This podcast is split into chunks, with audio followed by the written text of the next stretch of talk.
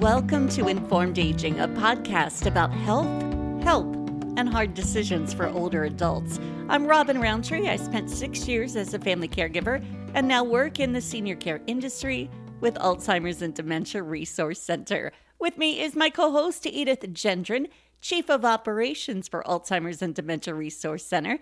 She's a positive approach to care certified trainer and consultant and a former family caregiver with well over 30 years of experience in the industry. The thoughts and opinions expressed here on the podcast belong to Edith and I, not our wonderful employers and sponsors. If you want to get mad, get mad at us, not them. Before making any significant changes in you or your person's life, please consult your own experts. Our last episode, we dived into the blue zones and how to live longer, and we're going to keep talking about that right after this. Senior Helpers is the only home care agency offering a revolutionary new way to approach senior care the Life Profile Assessment. This data based app is a crucial tool in helping seniors age safely and successfully at home. Combined with our proven in home care programs and trained caregivers, Senior Helpers Life Profile is leading the way to better outcomes for our clients. For more information, log on to seniorhelpers.com. For over 37 years, the Alzheimer's and Dementia Resource Center, ADRC, has served as a Central Florida based grassroots nonprofit and community resource center. They are dedicated to providing support and hope for families and individuals caring for someone they love who is living with Alzheimer's disease or other dementia related illnesses. ADRC empowers caregivers with the knowledge, support, skills, and strategies they need to help them confidently prepare for the challenges that lie ahead. To learn more, visit the website adrccares.org.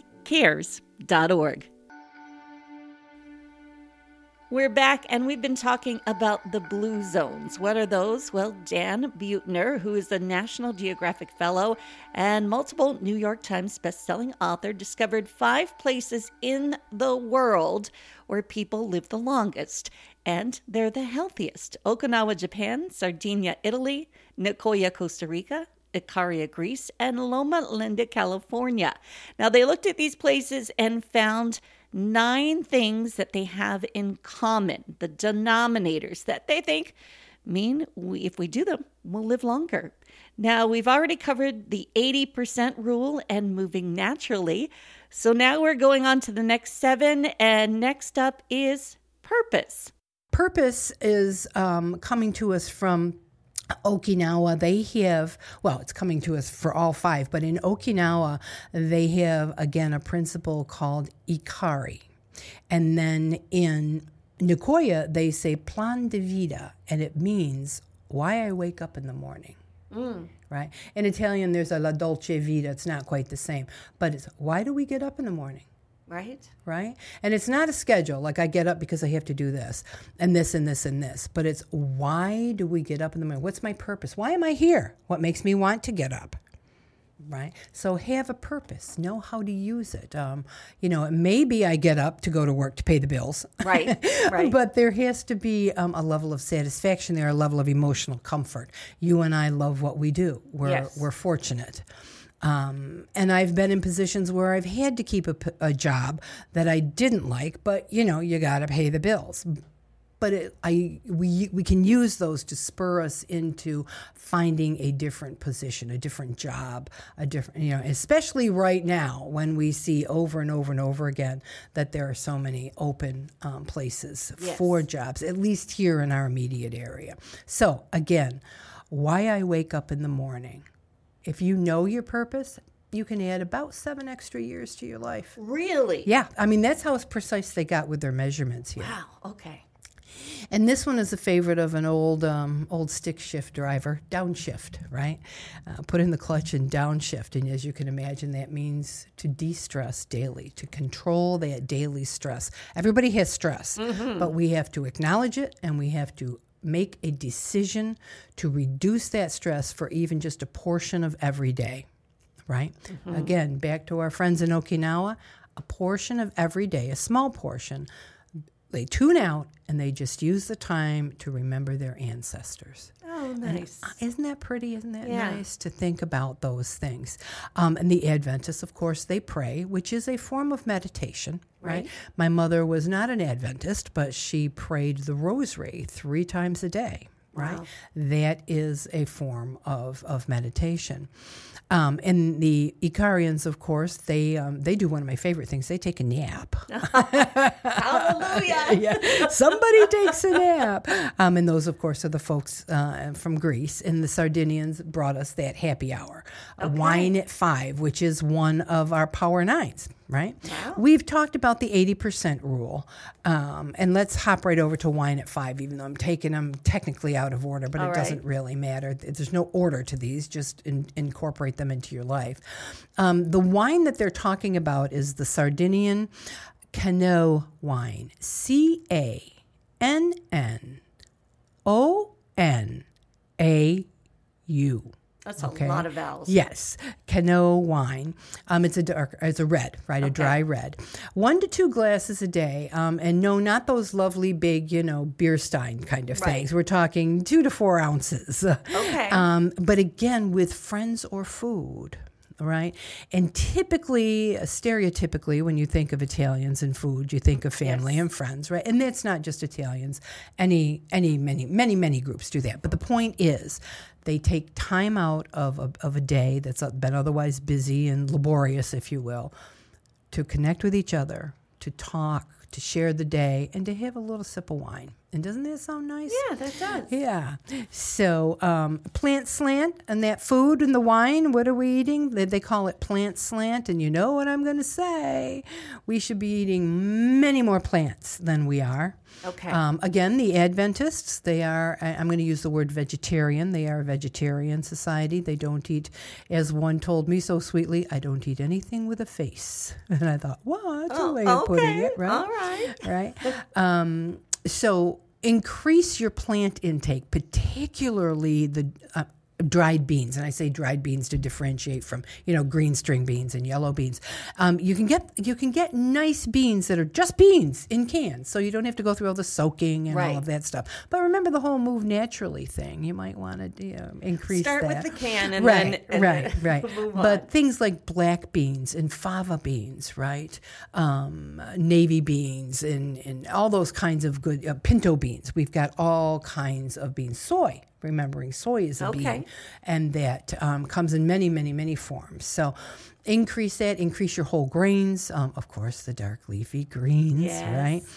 But eating more plants is better for your body and it's we know because part of what has occurred from the blue zones and we won't get into that for this conversation but is that people who are researching prevention of Alzheimer's disease specifically said let's take a look at some of this stuff coming out of the blue zones Okay. and they are all about plant-based nutrition for the health of your brain so keep that in mind for the certainly for the health of your body but also very much for the health of your brain and then belong, right?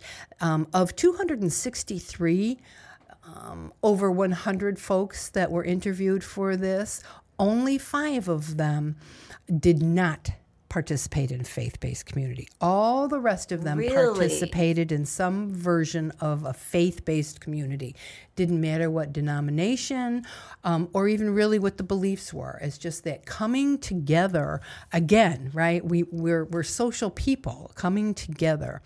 Um, if you go as little as four times a month, it can add from four to 14 years to your life Wow. right? And when I say go, I mean go to gather with your Right. faith based community and, and express your faith, whatever that may be. You can't get a medicine to promise those kind of results. no, no, and it's free, right? Yeah. It's free. Um, and I actually talked to someone who was pretty resistant to the word faith, and that's okay, right? Um, so then let's talk about spirituality. The point is being with people, and we're getting there um, with the, the right tribe concept. The point is being with people who believe. So maybe maybe you all believe, and I'm not being facetious. Maybe you all believe in the power of trees Okay. right? That's a faith. It's something bigger than yourself, something greater than yourself. That's the point of all of that. Okay. Um, and then right tribe, right? Hang with your right tribe. My parents were kind of like that. It's like, well, no, you, you can't go over to that section of town because that's where you know the the Mm. The trouble as, is. right. They, as they used to say, the beer joints were and that kind of stuff. You're staying over on this side of town, but it's belonging to those social circles that support healthy behavior. So it's not just your bridge group Right. or your bingo group and oh my gosh my mother loved bingo but it's that they support it- the healthy behaviors you go out and you have a plant-based lunch or you get together and yes you have a reading group but you're reading outdoors outside is a big deal clean outdoor air is important stuff And I'm thinking also, you don't want to hang out with the toxic people. No, no. Yes. And, and we see this, don't we? Don't we? In the work we do, we see that all too often, uh, outside of any form of illness, we see others treating people they should love poorly. Yes. And just because someone's supposed to be, right? Yeah. Fill in the blank. Well, if they don't make you feel good about yourself, if you don't feel truly happy being with them, um, that you can cry with them, that you can rely on them to say to you, you know what? Um, pretty colors, but that dress, Edith, that's, that's not going to be the best choice for this event you're going to. So, people that are trustworthy, uh, that are good to be around, uh, that don't smoke, that don't drink to excess, that don't hang out at the local fast food shop, you know, Right. extend all the time, right. Right. So you want to be with people that support healthy behaviors. Back to Okinawa, maybe instead of um, Costa Rica, maybe we ought to consider Okinawa, right? Okay. They have, um, and I'm going to say naturally occurring, although I'm sure there's some effort in it. And again, excuse the pronunciation. These are groups of five friends who are committed to one another for life. For life. Wow. And they are called M O A I S. Mayos? Maybe. Mayis? I'm not, I don't know how to say it. I just know how to read and learn about it. But again, talk about right tribe. They do things together um, and they help each other, right?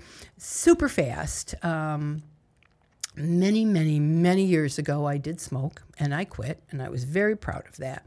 Many, many, many years later, I lost my mom, and I was that day was standing outside my workplace with my um, with a nurse, and she smoked.